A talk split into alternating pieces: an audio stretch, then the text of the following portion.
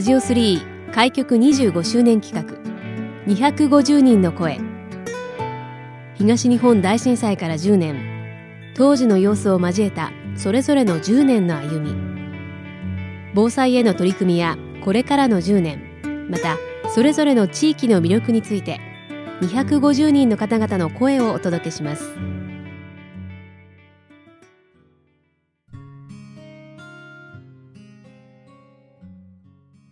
この時間のゲストをご紹介します。松田さえさんをお迎えしました。よろしくお願いいたします。よろしくお願いします。はい。松田さんは普段はどのようなお仕事をされていらっしゃるんでしょうか？はい、えー、私は、えー、レッツ仙台という女性用ケアハウスの所長をしています。はい、えー、そこはどんな場所かっていうと、まあ、いろんな困難あのお金がないとか暴力振るわれちゃったとかいろんな困りごとがある人の、まあ、駆け込み寺的な民間シェルターですね。民間シェルター。はい、はい、立ち上げられたきっかけはどんなことだったんですか？えっとですねあの大学時代の恩師である牧師で竹迫さんっていう人がいるんですけれども、えー、その人と、えーまあ、福島その方福島に住んでるんですけれどもで福島のそのレッツがいっぱいになってしまってそれで仙台に新しく作ってみようかっていう流れで作りました。はい、なるほど。それだけ仙台はそういった場所をこう、まあ、利用しようと思われる方が、うん、まあ、多かったということになるんでしょうそうですね。多分そういうことだと思います。うん、立ち上げられてからどれぐらいになるんですか？立ち上げて今3年目ですね。はい、はい、今現在はちょっとお休みをされているということですが。あそうなんです。あのちょっと閉めているんですけれどもあのちょっとこう私と竹迫の体調だったりとかあとはあの、まあ、コロナの問題もあったりして体制整えてからもう一回始めようと思っています。はい、はいはいえー、ただ今現在もお電話やメールなどでご相談には応じてくださるそうですね。そうですね。あのいつでもご連絡いただければと思います。はい。こちらは女性専用になるんでしょうか？はい、うんまあ基本的に女性っていうふうに言ってるんですけれども、でもあの別に男性はダメだよっていうことではなくてあの困ってたら連絡いただければと思います。はい。はい、まあご本人でなくても周りの方だったりとか、ね、そういった方からのご相談というのもありますね。はい。はい、えっ、ー、と活動については SNS やホームページがあるんでしょうか？あ、そうですね。ホームページレッツ LETS を文字で書いて仙台と漢字で書いていただいて検索していただくとホームページがヒットします。はい。はい、でツイッターとフェイスブックがありますね。はい、こちらをぜひご利用になってみてください。はい、お願いします。はい。えー、そして、えー、この時間はですねこの、まあ、震災から10年ということもございましてさまざまな市民の方に、そのあたりもお聞きしております。この10年の歩みについてもお聞きしていきたいと思います、はい、松田さんご自身はこの仙台宮城ご出身なんでしょうか？あ出身は山形県なんですよ、はい、ただ、まあ、父の転勤であちこちあの動きましてで中学生から仙台に住んでいるというもう仙台の人でいいですよね。そうですね。バッチリ仙台の人だと 思います。はい、ありがとうございます。はい。えっ、ー、と震災当時というのももうじゃあもうこちらにお住まいだったということですね。はい、あの仙台市内で被災しました。はい。はい。当時の状況はどんなものだったんでしょうか？そうですね。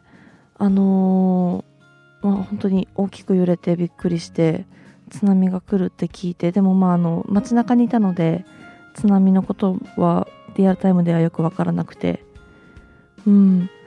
そうですね。あの揺れてであの当時私バンドやってたんですけども、はい、そのバンドメンバーと一緒に公園に避難して、ええ、そしたらあのおじいちゃんとかおばあちゃんとかあと小さいお子さんとかが薄着のまんま公園に出てきてたんですね。はい、であのその方たちにたまたまそのメンバーが売りに行く予定だった古着を持っていてたくさんその古着を配って歩いたら、あのなんかこうある女性から「いやせめてお名前だけでもお伺いできませんか?」って言われて、はい、これは一生に一度のチャンスだと思って、はい、いやあの名乗るほどのものではと 言ってしまったというのがすごく印象に残っているこうエピソードですね。へえまあでもそういったところで公演の中での何かこうまあまあ交流といいますか助け合いというかそういったあの人間模様がまあ見られたというそうですね。うん。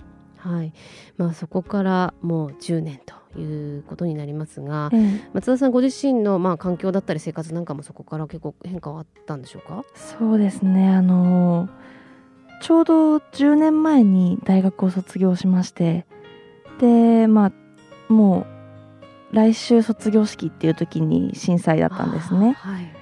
でまあもちろん同級生も生きてるかどうかもわからないという状況でであのーしかもその一緒にいたバンドメンバーが南三陸とか岩沼とかの子だったんですね、でお家に帰せないし、うん。もうお家もあるかわからなかったしっていうことで自宅を開放してこう実家でみなんか6人暮らししたんですよ、へえそうですか、うん、うちの家族と女の子たちで一緒に暮らして、でこうなんて言うんでしょう。その経験がすごく強く残っていてこう何か何かをしなくちゃって思いながら来てで3年前とか、まあ、3年ん？2年前か。にレッツ仙台初めて見たという経緯がありますねあ。そうなんですねそのやはり震災というのも大きなきっかけになっているとそうですね。あのーこう震災から100日経った時のことをすごくた覚えていて、はいもうあの当時私仕事で対話町に住んでいたんですけれども、あのまあビールが飲めて、で涼しいお部屋であの快適に眠れるっていう、でお腹も空いてないって思った時に、なんて幸せなんだろうって思って。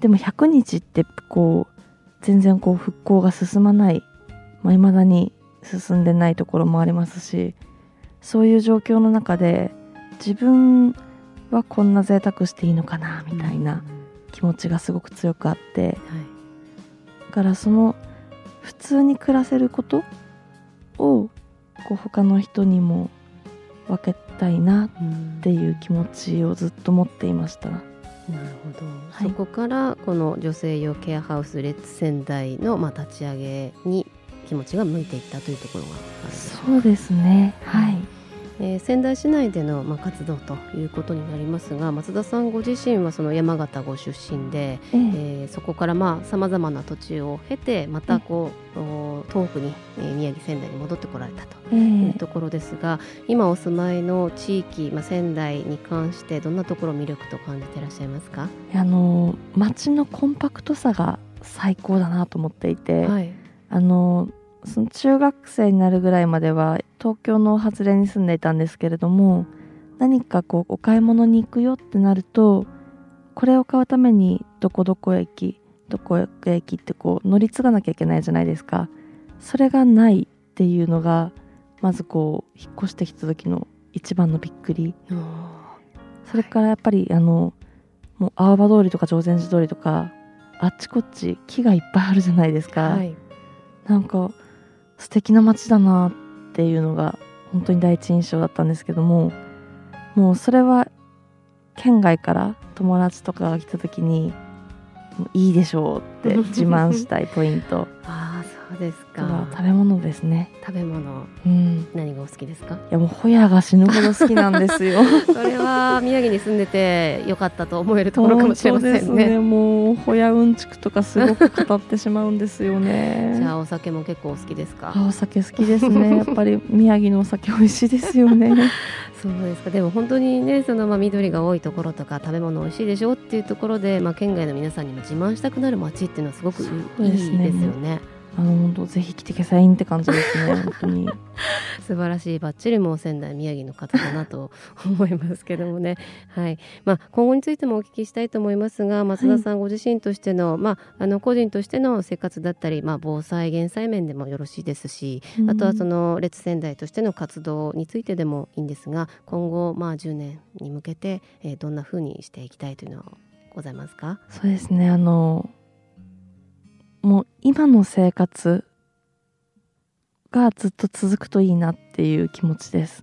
もう大金持ちとか超有名人とかにならなくていいしその逆でなんかこう何か悪いことをして捕まるとかそういうこともなく今の幸せを継続したいなというふうに考えているのが個人的なところで。でも、まあ、レッツ仙台やっていく上でこのまんまではいけないというところがいっぱいあるのであのもっと体制強化して頑張っていこうと。でもあのそうですね。困ってる人がたくさんいるっていうのはあんまりいいことではないですけどもそれでも私たちにつながってくれたっていう女の人たちがいるのは嬉しいことなのでそういう方とたくさん出会える10年であるように祈っています。レッツ仙台の情報についてはですねぜひホームページや SNS ご覧ください。何か困ったことがあった方はぜひそちらに載っている電話番号にご電話していただいたり、メールでもあのご相談に応じてくださるということですので、はい、そちらをぜひねご覧いただきたいと思います、はい。えー、今日はレッツ仙台松田さえさんにお話をお伺いしました。ありがとうございました。ありがとうございました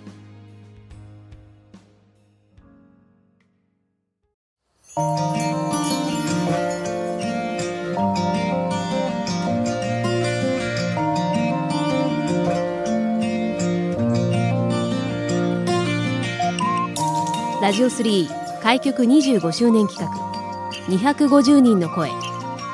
ラジオ3のホームページからもアーカイブでお楽しみいただけます。どうぞご覧ください。次回の放送もお楽しみに。